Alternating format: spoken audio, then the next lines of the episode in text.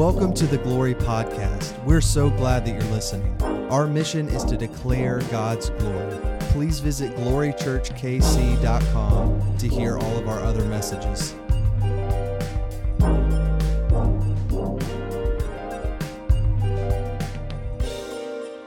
Thank you so much. Our, our God does it again. I mean, that's literally been the goodness calling card of Glory Church. We don't know what we're doing so many times, uh, but our God just keeps showing up again and again. Even the people who are we are unfaithful at times, He heals, He provides, He moves, and so I know that this morning He will do the same. He's going to move. He's going to move. And in a room this size, I don't know your faith background. I don't know, uh, even Glory family. Some of you, I, we haven't got to know, know each other very well, but I don't know if you grew up in a church. I don't know if your family was uh, were believers. I don't know if you're here giving God one last shot. Um, I don't know what your faith background is. If you're watching on Facebook, I don't know. But what I do know is that when our God is present, reality does change. And I know for a fact that He's ready to speak this morning. And so I'm so thankful that you're with us.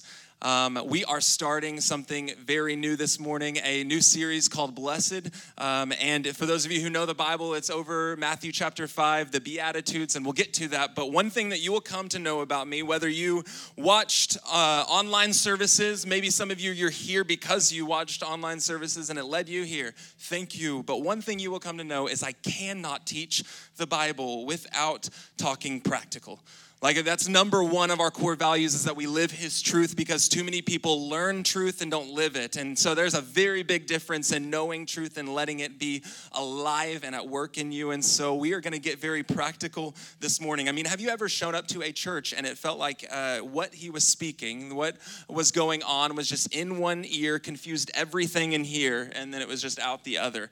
Um, I will promise you that is not what's going to happen this morning. We are getting very basic. I don't know if you know much about uh, the, the Gospels, but in Matthew 5, Jesus is uh, getting into the habit of, of, of now leading and doing ministry and teaching, and he sits down on a mountainside, and the crowd surrounds him. And he has two different crowds with him. He has the disciples, people who've literally left everything to follow him, people who, who are all in, and then the people who are just uh, on the outside. They they heard the good things that he's done. He's done a few miracles. Uh, you know, blind man was healed, all these things. And so they're, they're catching wind of it. Their ears are peaked and they come close. And that's what we're opening up to this morning. But I just want you to know the correlation between that mountain and here in the room.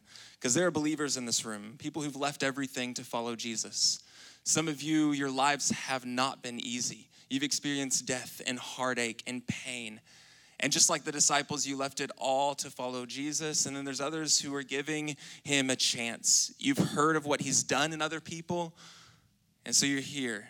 We are just like this crowd, and I'm excited because uh, if you know anything about what is about to happen, uh, Jesus is going to make a big separation between what people think of him to be and what he is. And so, as we get into this, I just have a question Have you ever um, met someone and when you met them, the way that they responded or reacted or even who they were was very different, pleasantly, than you had expected. I mean, perhaps you're married to someone who was very different than you had originally expected, uh, or you're best friends with someone that is different than you expected. Maybe you had these false expectations, you went into it, and you're like, wow, they're real people wow like they they actually have a heart. Uh, they're kind. You weren't you weren't prepared for them to be so raw or so easy to get along with. You weren't you weren't prepared for the conversation to flow so well. You made false expectations and then the the whole encounter was different. I will say that is probably the best compliment i have gotten as a pastor is wow you were not what we expected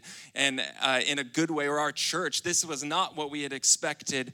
Uh, the world does a really good job of hardening us but we will see that the people in this story did not expect Jesus to respond or react or speak in the manner that he did. And I will say uh, it was eye opening for them. You are going to read in this, there's a series of eight blessed are those. And that's what we're going to dive into the next few weeks. But what I will say is, it is going to be different than we expect.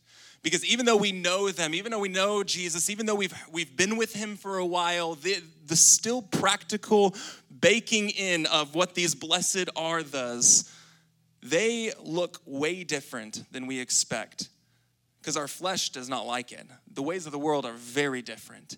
And so I will just ask as we get into this, uh, can you do me the honor of just giving him a chance to be different than you would expect? I'll tell you, one of the most dangerous things I can do as a pastor is box Jesus into my comforts, or box him into my struggles right now, or box him into my current doubts, or box him into my current biasness, box him into my current pain, or box him into my current insecurities. And the moment we do that, we miss the Jesus who is very different than we expect, but exactly what we need to hear. So, can you do that for me as we get into this? Whether you are a Glory family member or you're checking us out for the first time, just do me a favor and allow Jesus to be different than you expect. Let him teach you. So we're going to open up to Matthew 5. I encourage you to do so if you have it. There's literally just three short verses because if you know anything about this section, it's pretty much boom, boom, boom, boom, boom. Just all the blessed are those are right after one another. So it starts off, and Jesus notices a crowd is coming.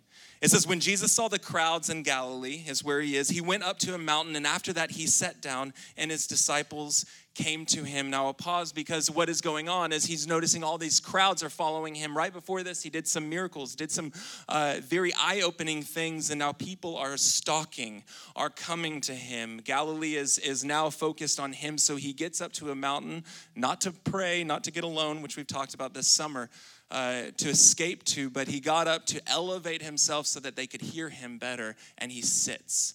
And as he sits, I don't know if the Facebook people will be able to see me, but as he sits, it's a very different posture. And then the disciples come and sit. And then the crowd comes in close. And I want you to know as we get this, this is a very different look than what we would typically see. But right next to him are the people who want to follow him. And then on the outside of that are those who are like, I don't know yet. Maybe he'll do something crazy and we can have a good story. Uh, maybe something crazy will happen and we can have a good story. And so that was sort of the lineup that was happening. And it says in verse 2 that he began to speak and taught them, saying, Blessed are the poor in spirit, for theirs is the kingdom of heaven. Blessed are the poor in spirit, for theirs is the kingdom of heaven. Now, I'll tell you what happened the moment he spoke this and the ones to follow is as those phrases set in. And I wish, I wish I knew like how much time was in between all of these. If he just spoke it, let it sit, let the confusion happen, let everyone like, but I have some questions, and then he goes on. I don't know. But uh, what I do know is the moment that this set, it made some, some big distinctions between the followers of Jesus who literally left everything and those on the outside. You will see that the blessed are those talk about who is blessed and then therefore infer who isn't. And it's to be this awkward separation of what one group has and what the other group doesn't. And it's supposed to bring a gateway, a draw for the, the latter group to be a part of it. It's supposed to bring conviction and change and challenging those who are blessed to be like, why, why am I blessed? What, what does it mean? And so, blessed are the poor in spirit, Jesus says, for theirs is the kingdom of heaven. And as it said, we know the word poor. They know the word poor. I mean, everyone in Galilee knew what poor meant. Poor in their time were the outcasts. Poor were the, uh, uh, the, the ones who were beggars. Poor were the, uh, the, the, the lower lower class. Every citizen every group of people know what the word poor is. Then he said the word spirit. I mean even though that's a little more hard to fathom of a word it was familiar in their context. The inner person spirit. The inner life. But it was the grouping of these words that was confusing for everyone as it said. Poor in spirit poor in spirit. Those who are poor in spirit are blessed. Now I just want to like play the devil's advocate. What do you mean poor in the spirit? Those who are poor in this shouldn't it be those who are strong in the spirit are blessed? Those who are confident in themselves, those who pull uh, pull up their bootstraps when when a problem arises and, and heads toward it, those who fight for the for what is right, those who uh, see a problem and claim it as as theirs to fix, aren't the strong in spirit?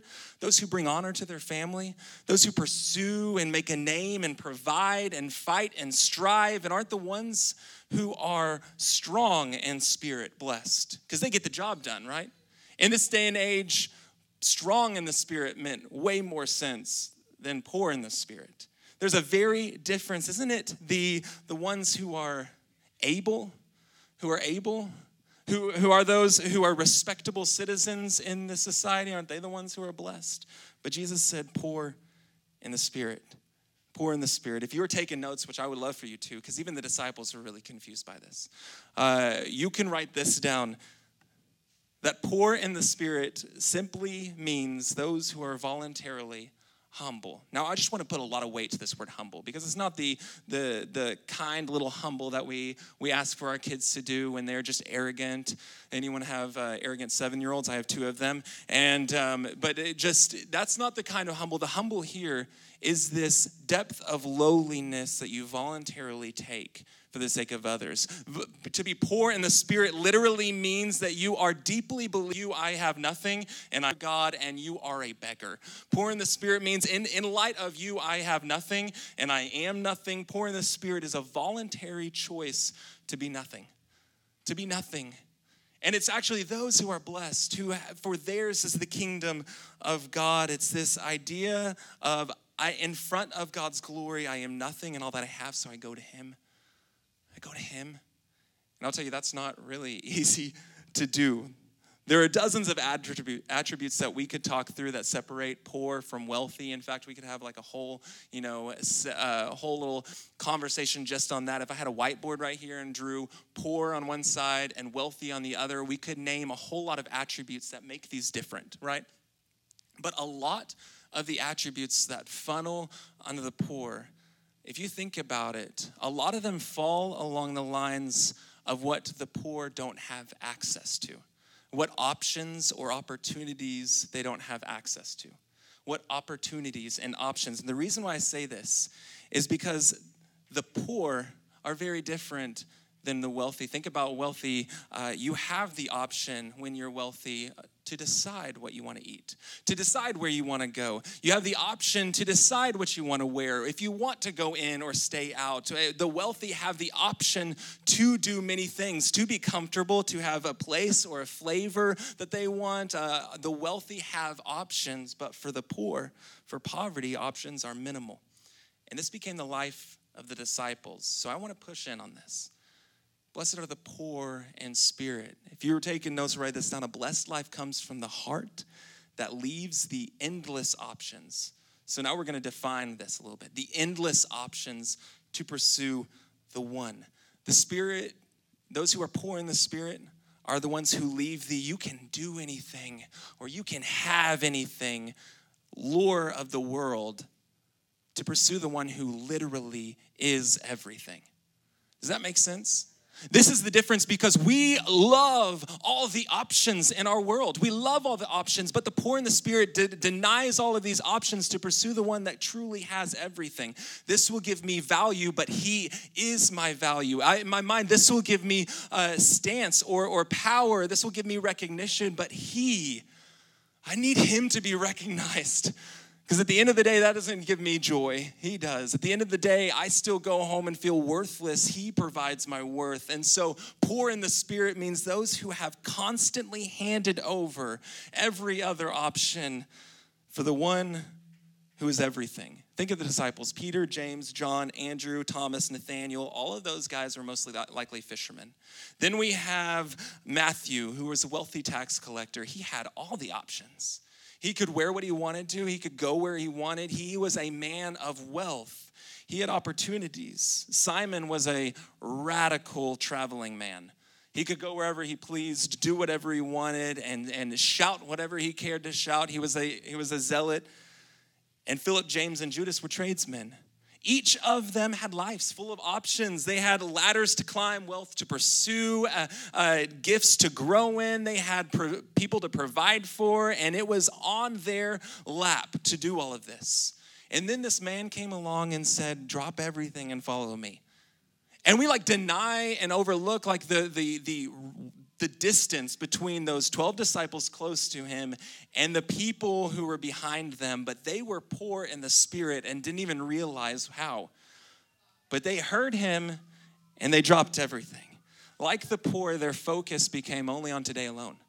I mean, like literally, I don't, I don't think we understand how scary this is. They were the crazy people that followed the crazy man They were the crazy people who got in a boat during a storm and expected to live through it.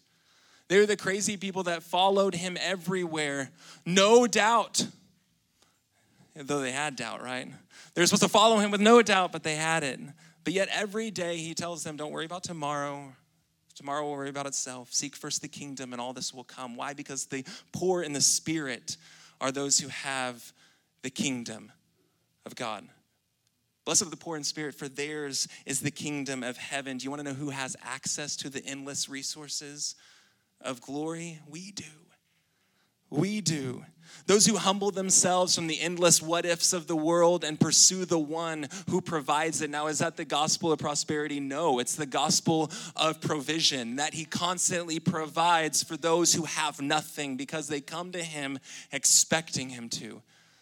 But it's that choice of leaving behind the options and pursuing the one who has it. I mean, think through the, the resources of the kingdom, they're chain breaking. The resources of the kingdom are hope giving, life speaking. The resources that we have in the kingdom are when you have a death in your family, yet joy is still an anthem or an option. The lame can walk, the blind people can see. The resources of the kingdom is that, that lame can walk. The resources of the kingdom is that, uh, that heaviness, heartache, depression, uh, heartache, and, and, and anxiety has hope. Even though it's a process, it has hope. Those are the resources of the kingdom, but I will tell you, the enemy hates it. So he can get us daily to pursue the options instead of pursuing the option, the only one. The, he can get us to, to pursue all of the options instead of just saying, no, this is who I'm going after. This is my hope is built on nothing less, right? Than Jesus' blood and his righteousness. The resources of the kingdom are chain breaking, but only those who have access to it. Think about it. If the enemy can get us to confide in ourselves, and we do this all the time, uh, you have a, a struggle in your marriage, your go to reaction is to keep it in. Do other options in. If the enemy can get us to, uh, to pursue other options in our life, then what he can do is he can, he can limit us from being the needy ones who go to Jesus. Because that's what it means to be poor in the spirit. Do you need the access to the heavens, heavenly resources? You beg the Savior. You go needy, but he will get us to seek on our own. We fight insecure. We, we try to be strong in the spirit and claim what is ours, or strive with endless options of the world and bombard our life. And I'll tell you, we will inevitably be shaped by those options. You want to get practical? Write this down. Options create preference. Sorry, options create preference. There it is. There they are. Think about it. If we have seven places to eat, you can quickly narrow down those seven places based on your taste buds and your preference. Options create preference, and when unchecked, preferences will create biasness. Think about that. Like, as if you have a whole lot of options, you are going to create preferences amidst that, which is going to deny the other options. And then, even in that, unchecked, you create a biased heart. And this is the crux of the American church because we are just like those in the Good Samaritan story. Think about it for Israel, they had a lot of options. And in their options and pursuits, they created preferences. And so the Levite and the priest, they see a man who's in oppression and they enable it to happen because their unchecked preferences created biasness. You better believe that Levite loved being clean.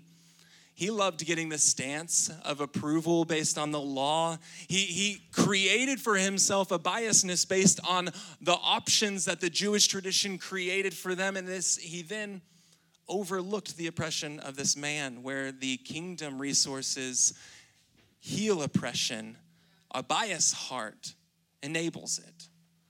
And I don't think we realize how biased we've become. I mean, we get to choose where we want to eat, what we wear, where we go, and in doing that, we, un- we involuntarily say no to others. Say no to other things because it's not comfortable for us. We like and endless options can quickly become like the Levite and the priest who leaves the hurting man half dead. You know the story, the Good Samaritan story. And the enemy loves this, but let's press in a little bit more. Because options don't just show the rich what they have access to. Endless options also take into account the rich have the ability to cover up. When the rich are, are, are sad, they can put on the excess makeup to cover it.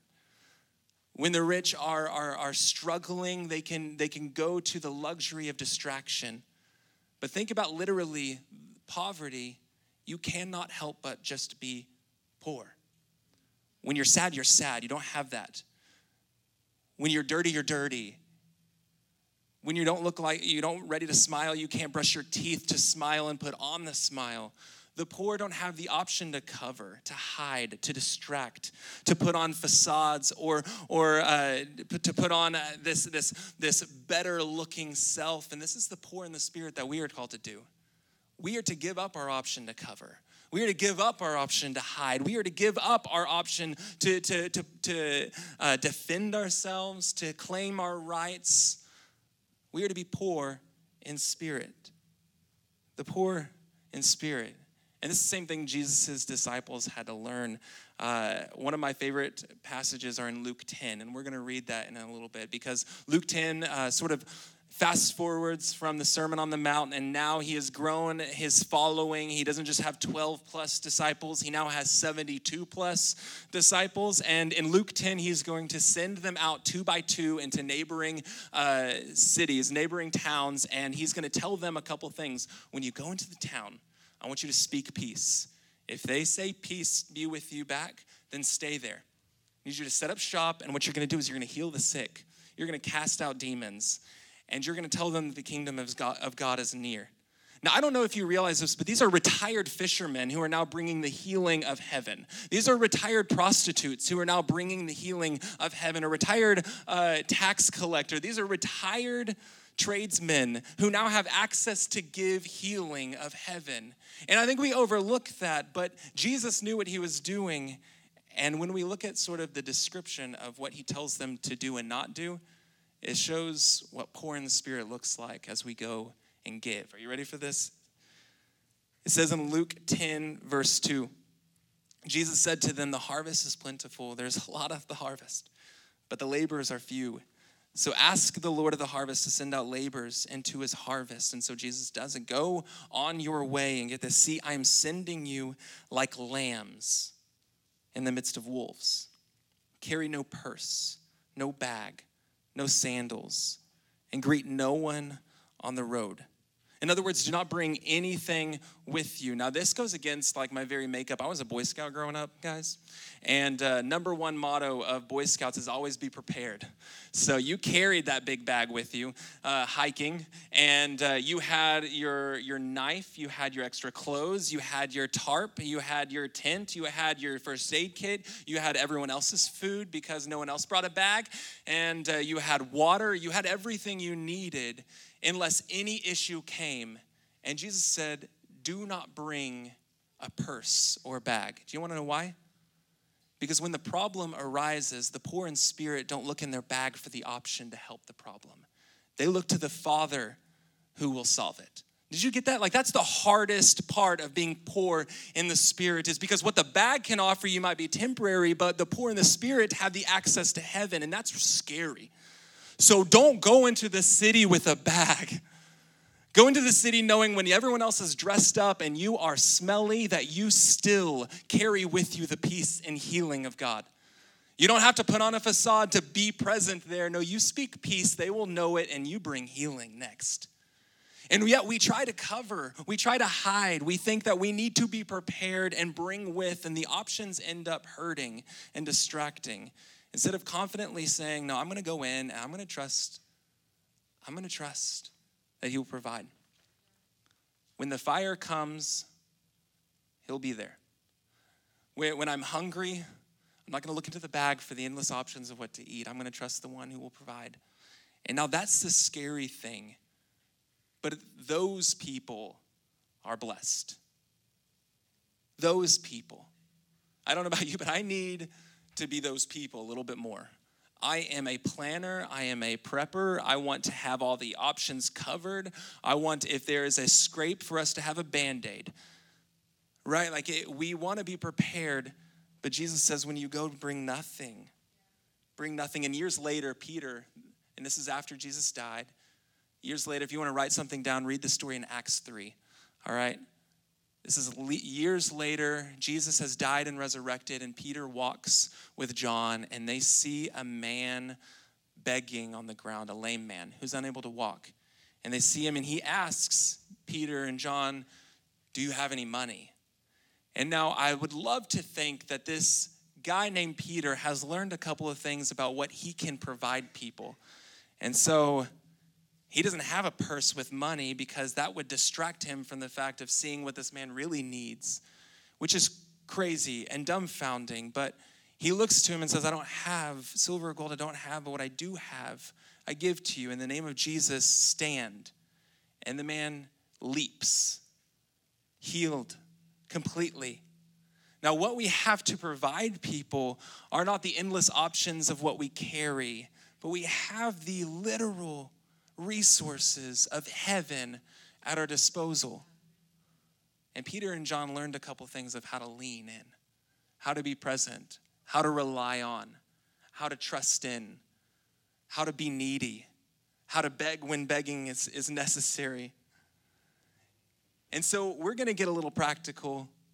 If you want to know how this week you can have access into the, the heaven, heavenly resources, I will tell you that clutter will always distract. Clutter. Clutter. What I mean by clutter is, is yes, literal clutter sometimes. Did you know that the most unhappy uh, kids are the ones that have too many toys? A clinical study literally proved that when you give toys, too many toys to a kid, that they're actually more sad that they are actually more idle, more frustrated, more prone uh, to, to anger and fights. But kids are actually happier with less. And I think God knows this. I wonder how many times He looks at His children and realizes that the reason you're idle or frustrated or been lonely, the reason that you've been struggling lately with depression and it's been high is not because he's not near, but because you filled your worries with way too many options. There's clutter. And so, literally, declutter your schedules this week. Let half of your wardrobe go. My wife and I did this, and that's hard. Literally, stop allowing options to define you or, or to take up time. And that sounds so easy, right? It's not. Narrow down your grocery list, get rid of some of those preferences, delete some of the apps that take up all your time. Stop going to seven grocery places, but go to one and see people there. Get rid of the options so that you can be more present to the one. Does this make sense? It's so strange, but it starts saying this I have no other option but. I mean, what if you did that every day? Like, I, I have a hard day, but I have no other option but follow you, God. I have no other option but doing this. I have no other option but trusting you. I'm choosing to not look to medicine or I'm choosing to not look to this. I'm choosing to not look to my confidence or self esteem. I have no other option but you. I think that would be transformative. I think it would be transformative. But at the end of the day, you're going to have to ask yourself what would it look like for you to be poor in the spirit? Where are the places that you cover and you need to let aside some rights? Put aside some rights for the sake of the kingdom. What are the options that have distracted you? What are the things that have created biasness in your heart? Blessed are the poor in spirit, for theirs is the kingdom of God. I'm going to ask everyone to just bow your head because I want to take this further. Got to know for a fact that there are neighbors who need the resources that I have access to. There are neighbors, literal people that live next door to the people in this room that need the resources that they have access to. But God, I just pray that you forgive us for every time we've chosen to be strong in the Spirit. Or debilitated by all the options in our life. Instead of pursuing you, God, may we be the peacemakers, the peace givers that you've called us to be. Thanks for listening to the Glory Podcast. For more information about this message or Glory Church, please visit glorychurchkc.com.